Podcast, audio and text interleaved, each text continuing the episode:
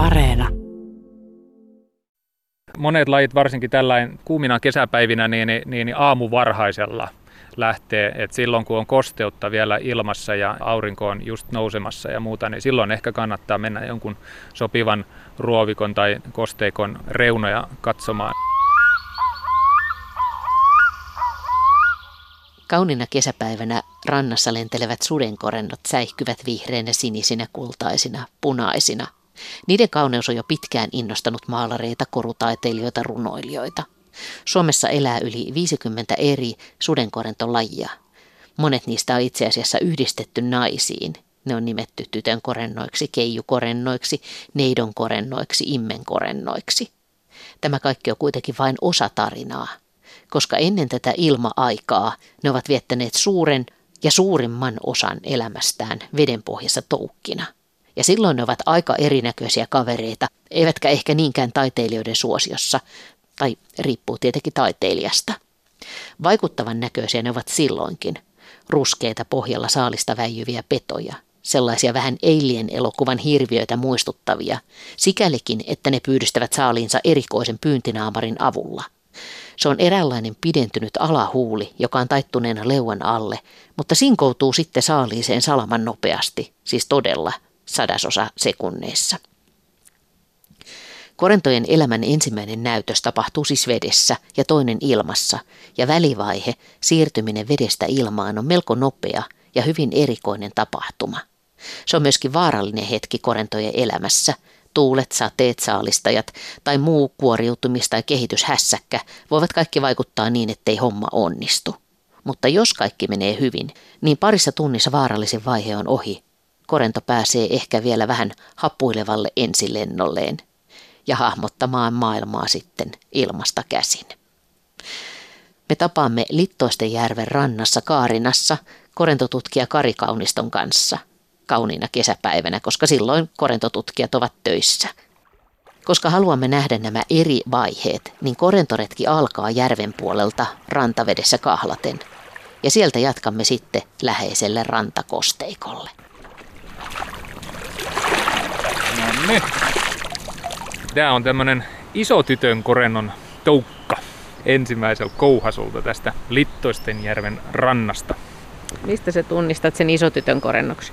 Se on itse asiassa näiden toukkien tunnistaminen on, on aika hankalaa, mutta, tota, mutta tämä on itse asiassa varmaan helpoimpia näistä kaikista hentosuden korenoista, eli näistä pienistä, pienistä korenoista. Eli, eli tuolla on noissa kiduslehdissä tai tuommoisissa ulkoisissa kiduksissa, mitkä on tuolla peräpään ihan, ihan tuolla takana tuommoiset vähän niin kuin soikeen lehden näköiset jutut, niin, niin tota, siellä on semmoiset tummat poikkiviivat ja sit se on ison kokoinen nimensä mukaisesti ja tuommoinen puikula.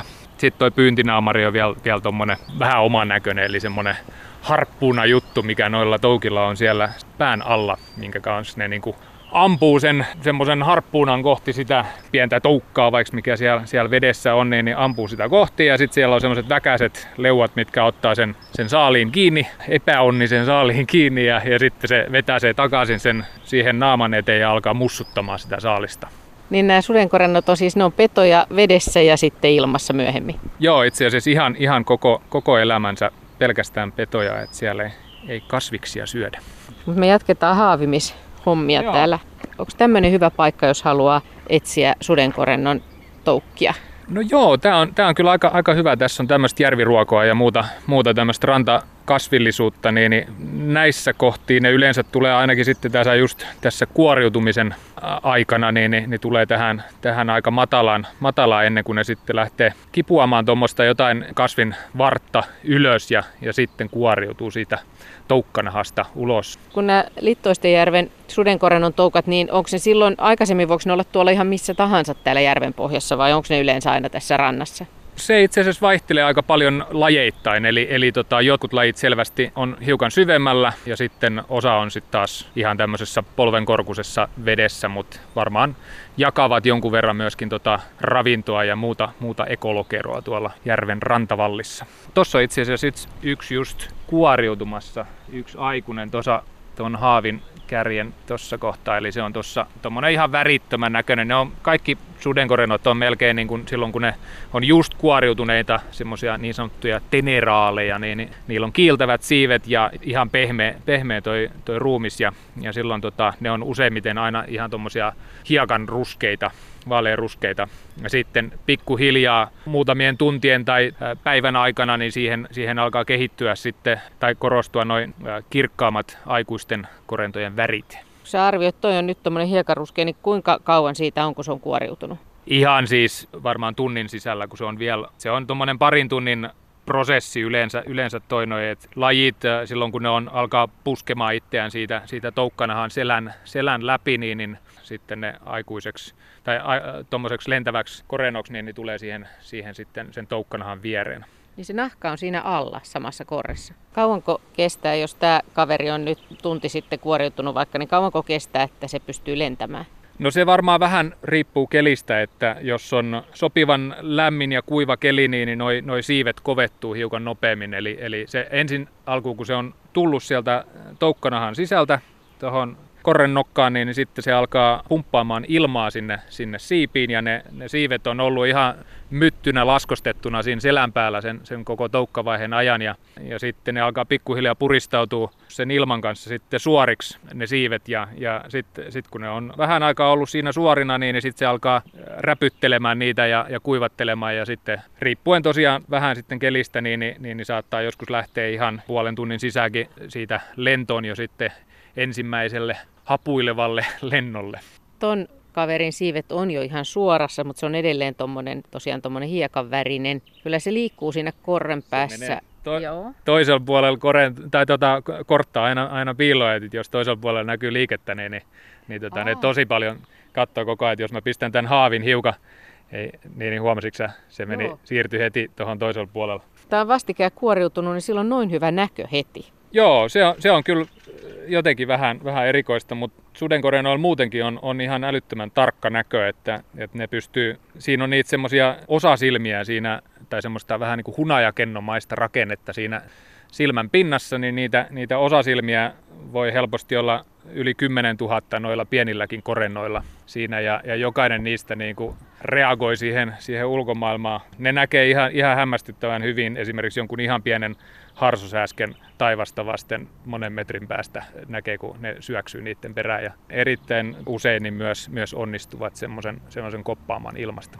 Mutta täällä on aika tuulinen päivä tänään. Voiko se haitata tätä ensilentoa? Joo, jos, jos oikein alkaa tuulemaan, niin, niin kyllä se varmaan hiukan, jos nuo kasvit, kun se on, se on silloin vastakuoriutuneena ihan, nyt huomasitko se vähän, vähän tota, alkoi jo räpyttelemään, niin, niin tota, jos nuo kasvit, minkä ää, kärkeen ne on vaikka kivunneet, niin jos ne alkaa hakkaamaan toisia vasten, niin sitten sit se voi olla vähän, vähän huono noilla korenoille, kun ne on, ne on esimerkiksi nuo siivet, niin ne on ne ihan semmoiset vähän niin kuin tahmeat. Se olisi hyvä, että ne saisi rauhassa siinä kuivua. No kuinka kauan sudenkorento on toukkana ja kuinka kauan se on sitten aikuisena? Tämä välivaihe nyt ei ole montaa tuntia.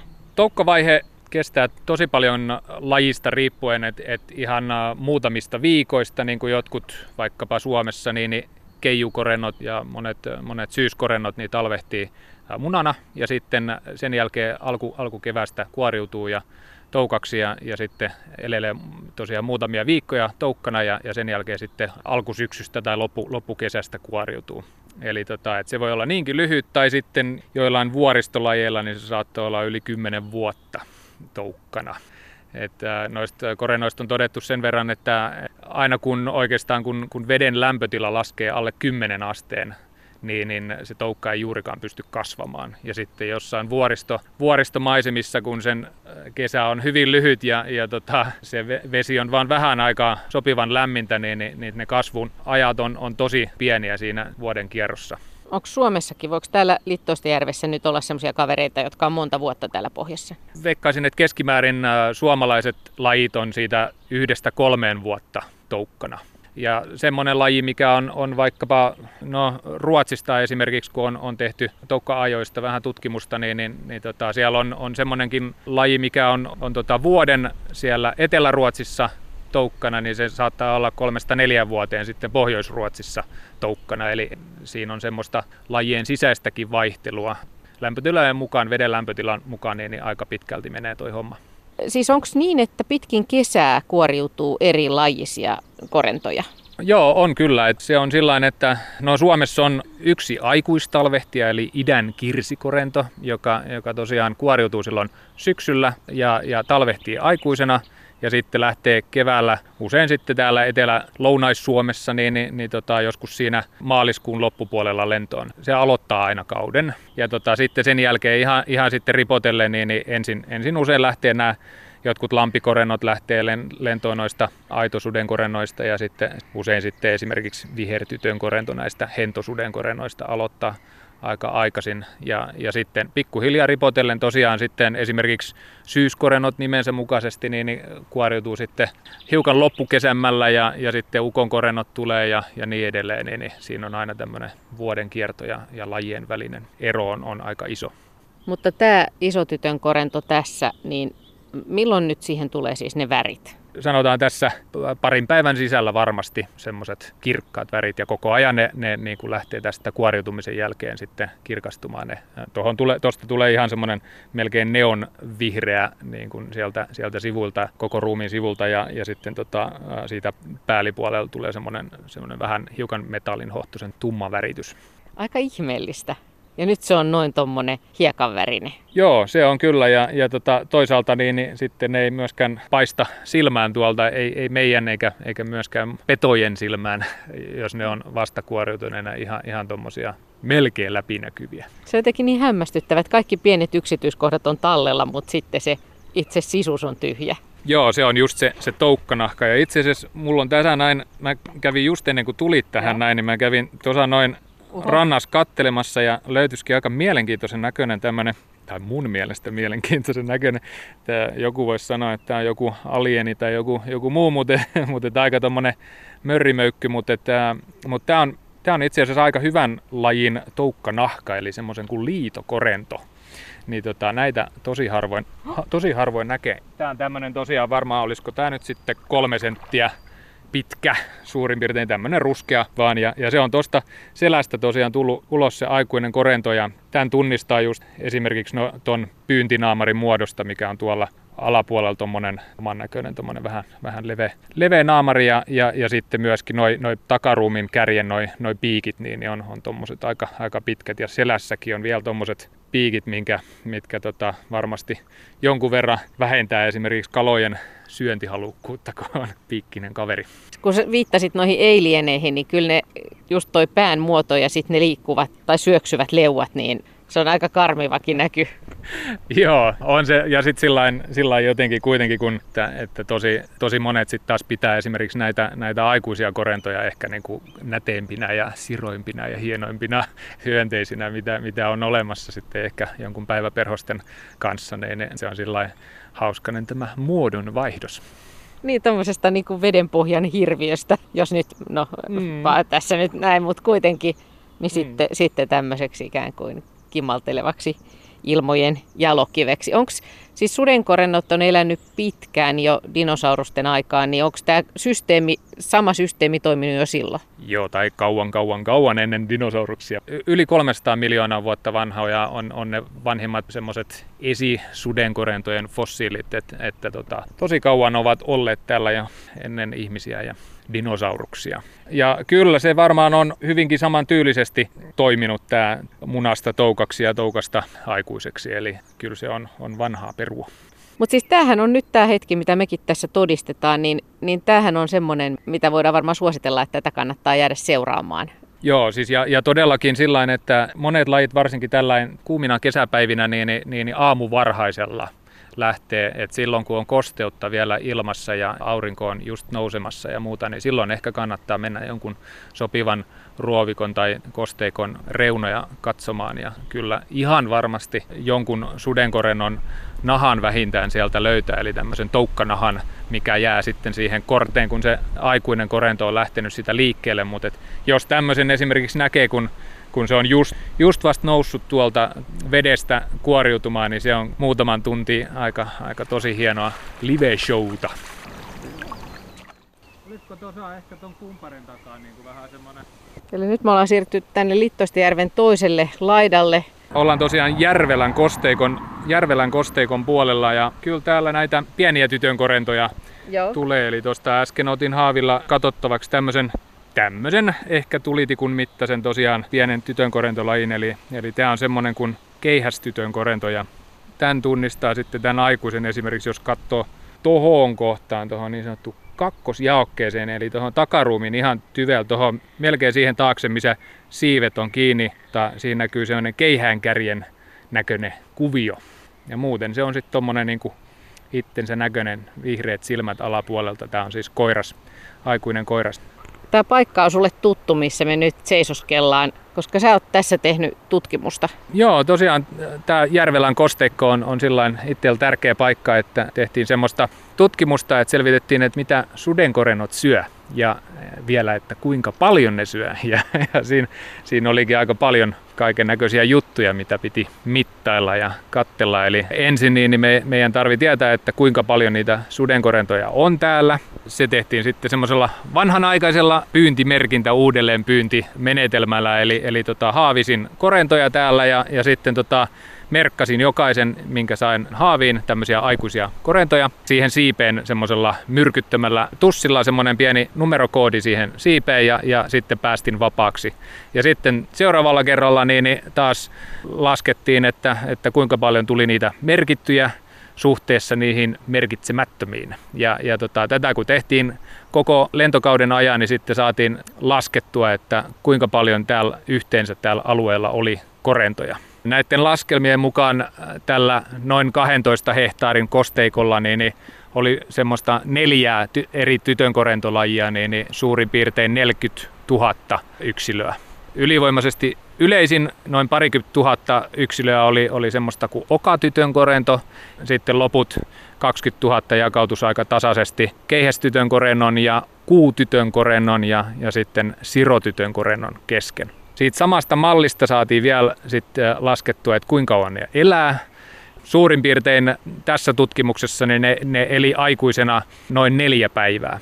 Eli yksittäiset yksilöt saattaa elää paljon kauemminkin, mutta tässä tutkimuksessa niin se keskimääräinen elinaika aikuisella korenolla oli noin neljä päivää. Sitten sen jälkeen piti vielä tietää, että kuinka paljon ne syö päivässä, eli noin noin 14 prosenttia niiden ruumiinpainosta, niin ne, ne syö hyönteisiä tai muita, muita hyönteisiä ja hämähäkkieläimiä. Miten se saatiin tietää? No se oli, se oli itse asiassa kirjallisuudesta äh, kahlattiin tosi paljon tämmöisiä energian käyttö- ja metabolia-artikkeleita, tutkimuksia läpi ja, ja tosa, siellä oli semmoinen suhtkot selvä yhteisymmärrys, että, että se on suurin piirtein siinä 14 prosenttia sen omasta ruumiinpainosta. Ja varmasti siis jonkun korenon on todettu syövän yli oman ruumiinpainonsa puolessa tunnissa. Eli tota, että ne on ihan käsittämättömiä suursyömäreitä, jos sille päälle sattuu, mutta sitten taas toisaalta tulee paljon sadepäiviä ja muita, muita siihen väliin, milloin ne ei sitten juurikaan, juurikaan saalista, eli, eli tota, se on se keskiarvo. Voiko suursyömäri korennosta nähdä jotenkin, että pullistuksen maha? No ei se kyllä itse asiassa juurikaan. Se, se ulkoinen tukiranka on siinä sitten jo sen, sen verran varmaan piukassa, että se tota, no niin melkein, melkein sitten kakkaa sitä vauhtia, kun se, se sapuskoikin. Eli kyllä ne tosiaan tehokkaasti syö. Sitten sä tutkit sudenkorentojen kakkaa, niin mistä sudenkorennon kakkaa löytää ja miltä Joo. se näyttää? Joo, tosiaan kakkatutkimusta. Eli sillä että otettiin korentoja talteen ja sitten annettiin niitä olla, olla semmoisessa pienessä purkissa sen verran aikaa, että, että ne kakkaa suolensa aika lailla tyhjäksi. Eli, eli ne, ne kakkaa tosi paljon silloin, kun ne on just ollut sapuskoimassa ja se on ihan semmoista melkein jotain semmoista niin kuin pientä puupurua tai semmoista kuiva, kuivan purun näköistä se pelletti, mitä sieltä tulee ulos ja sitä on tosi helppo sitten labrassa käsitellä jälkeenpäin. Sitten ne pystyy sieltä steriloiduilla pinseteillä keräämään sitten eppariputken pohjalle ja sieltä sitten pyöräyttämään fuugilla sinne pohjaan ja, ja siitä sitten eristämään DNAta. Siitä DNAsta nähdään sitten, tai sitä pystyy vertaamaan, kun sieltä sitä ensin, ensin tota eristetään se DNA irti siitä kaikesta muusta materiaalista. Sitten sitä monistetaan semmoisella polymeraasiketjureaktiolla. Perustuu semmoiseen lämpötilan vaihteluun ja e, sitten kun tota, siellä on sopivasti rakennuspalikoita mukana niin, ja muutellaan lämpötilaa, niin se DNA-ketju avautuu ja sulkeutuu ja sitten se aina monistaa itseään. Niin sitä monistetaan ja, ja sitten sen jälkeen ne sekvensoidaan, ne näytteet, eli, eli määritetään se DNAn emäsjärjestys. Sieltä tulee sitten semmoista kirjain koodipätkää ja, ja se, niitä koodipätkiä esimerkiksi tässä, tässä meidän viimeisimmässä äh, ravintoverkkotutkimuksessa, niin, niin sieltä tuli noin 16 miljoonaa semmoista pientä kirjainyhdistelmä riviä. Ja näissä on sitten tietty paljon samoja ja kaikenlaista muuta, muuta ylimääräistä, mutta siitä saatiin sitten verrattua näitä DNA-kirjainrivistöjä niin, niin tämmöisiin kansainvälisiin tietokantoihin, missä on sitten monista, monista, monista tuhansista lajeista, hyönteislajeista ja kaikenlaisista muista olemassa näitä niiden DNA pätkiä, mihin voi verrata. Ja siitä saadaan sitten tämä menu. Ja mikähän se on? Niin, tässä Järvelässä Littoisten järven takana Varsinais-Suomessa suoritetussa ravintoverkkotutkimuksessa niin, niin nämä neljä pientä tytönkorentolajia söi suurimmaksi osaksi kaksisiipisiä ja, ja näistä vielä erikseen surviaissääskiä. Oli, se oli niin kuin se suosituin sapuskakohde, mutta sitten myöskin esimerkiksi harsosääskiä ja äkämmäsääskiä ja kaiken näköisiä. Ne syö myös muita sudenkorentoja, pienempiä lajeja usein ja, ja sitten joitain hämähäkkieläimiä oli siellä ja kaiken näköisiä monipuolisesti. Eli meidän tuloksissa niin löytyisi muistaakseni yli 140 eri saalissukua ja suvuissa on sitten vielä monia lajeja. Tuliko sun mielestä sulle jotain yllätyksiä?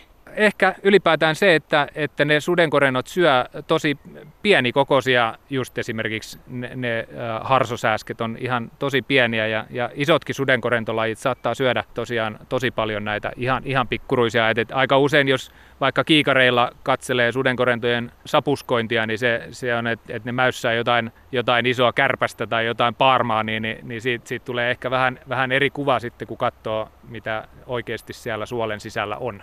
Miten sudenkorento, vaikka näitä surviaissa äsken, miten se saalistaa niitä?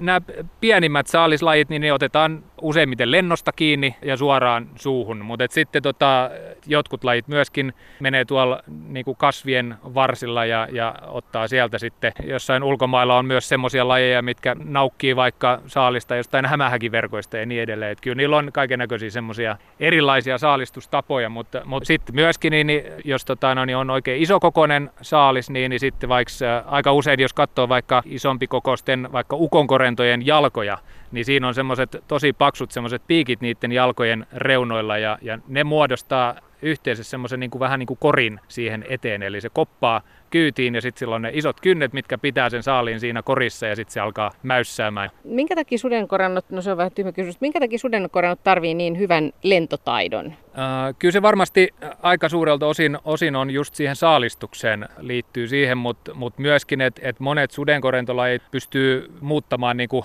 pitkiäkin matkoja. Et esimerkiksi Islannissa on nähty joitain sudenkorentolajeja, vaikkei siellä lisäänny yhtäkään, yhtäkään lajia, että, että ne on tosi uskomattoman hyviä lentäjiä ja vielä tuommoiseksi joku isompi ukonkorentokin, kun se painaa joku puolitoista grammaa varmaan, niin, niin semmoiseksi ihan käsittämätön energiapakkaus, että se pystyy lentämään jopa, jopa tuhansia kilometrejä. Pystyykö ne väistelemään niiden saalistajia, ketkä niitä sitten nappaa? Kyllä varmasti joo, siis jos esimerkiksi yrittää just haavin kanssa ottaa jotain tuommoista korentoa tutkittavaksi, niin kyllä siinä saa olla aika nopea. Et, et kyllä ne on hyviä väistelemään ja ehkä Suomessa nyt, nyt esimerkiksi nuolihaukka on semmoinen aika perus peto, mikä niitä saalistelee kesäisin, että silloin tällöin sudareiden siipiä tippuu taivalta, kun nuolihaukka perkaa saalistaan siellä. Et se on nyt on esimerkiksi yksi semmoinen, mikä syö tosi paljon sudenkorentoja. Teidän ravintotutkimus, niin se oli siis käsittääkseni ensimmäinen maailmassa, joka on tehty sudenkorennoilla. Joo, tämmöiseen niin kuin massaviivakoodaukseen perustuva, eli sillä että pystyttiin tosiaan katsomaan niistä DNA-jutuista sitä saalislajiluetteloa ja, ja, ja vielä saatiin laskettua tosiaan, että, että kuinka paljon ne syö ja ja se oli ihan mielenkiintoinen, että tosiaan ne neljä pientä hentosudenkorentolajia, niin ne, ne söi tällä alueella kauden aikana noin 900 grammaa saalismassaa. Ja se 900 grammaa, että jos sen jakaisi tasaisesti tuommoisen keskikokoisen surviaisen painolla, niin siitä tulee noin 5,5 miljoonaa surviaista. Eli se on aika iso, iso määrä sillä suhteessa, mutta sitten taas toisaalta me laskettiin myös, että kuinka paljon niitä surviaisia tällä alueella suurin piirtein on semmoisten kuoriutumispyydysten avulla. Ja sen mukaan saatiin laskettua, että niitä olisi noin 90 miljoonaa tällä alueella. Eli se osuus, tosiaan niin kuin suhteellinen osuus, mitä ne, mitä ne söi surviaisista, kaikista kuoriutuneista, niin, niin se oli noin prosentin luokkaa vaan sitä kokonaissurviaismäärästä, mikä saattaa kuulostaa tosi pieneltä, mutta sitten kun tälläkin alueella on noiden neljän pienen korennon lisäksi, niin mä oon nähnyt muistaakseni 23 muuta korentoa ja esimerkiksi joku, joku rusko ukon korento on, on noin 30 kertaa suurempi, painon puolesta suurempi kuin, kuin tämä pieni tytönkorento, niin se myöskin sitten syö suhteessa huomattavasti enemmän. Ja sitten kun tiedetään vielä, että lepakot ja linnut syö noita samoja surviaisia ja muita, muita mitä sudenkorennotkin, niin sitten se saalistuspaine alkaakin olemaan jo yhtäkkiä aika iso. No anna vielä joku kesäinen vinkki, että jos haluaa seurata sudenkorentojen maailmaa, mitä kannattaisi seurata niiden elämästä? Ylipäätään tuommoiset hyvät pienet jotkut kiikarit auttaa kyllä tosi, tosi paljon ja sitten vaan sanotaan, että kaikkien Suomessa tavattavien lajien toukat on aina, aina vedessä, niin, niin äh, jos löytää sopivan rehevän jonkun lampareen, missä optimaalisesti ei ole edes hirveästi vaikka kaloja, niin, niin, niin tota, siellä on ihan varmasti sudenkorentoja ja, ja, ja sitten just tässä kesä heinä, elokuu, elokuun aikana, kun käy ulkona ja, ja tuommoisen lampareen reunassa, niin varmasti löytää sudenkorentoja ja, ja sitten kun niitä alkaa seuraamaan, niin, niin siellä on, on kyllä ihan oma maailmansa, eli, eli tota, tosi tarkkoja, hienoja saalistajia ja hienoja rakenteita. Ja sitten myöskin vielä se käyttäytyminen, eli ne on ihan ilmaakrobaatteja, mitkä myös auttaa meitä, meitä ihmisiä pitämällä kaiken näköisiä parmoja ja muita hyttykäisiä loitolla. Eli se on tosi mielenkiintoista ja helppoa seurattavaa myöskin. Et siinä voi kesä vierähtää. Siinä voi vierähtää monta kesää.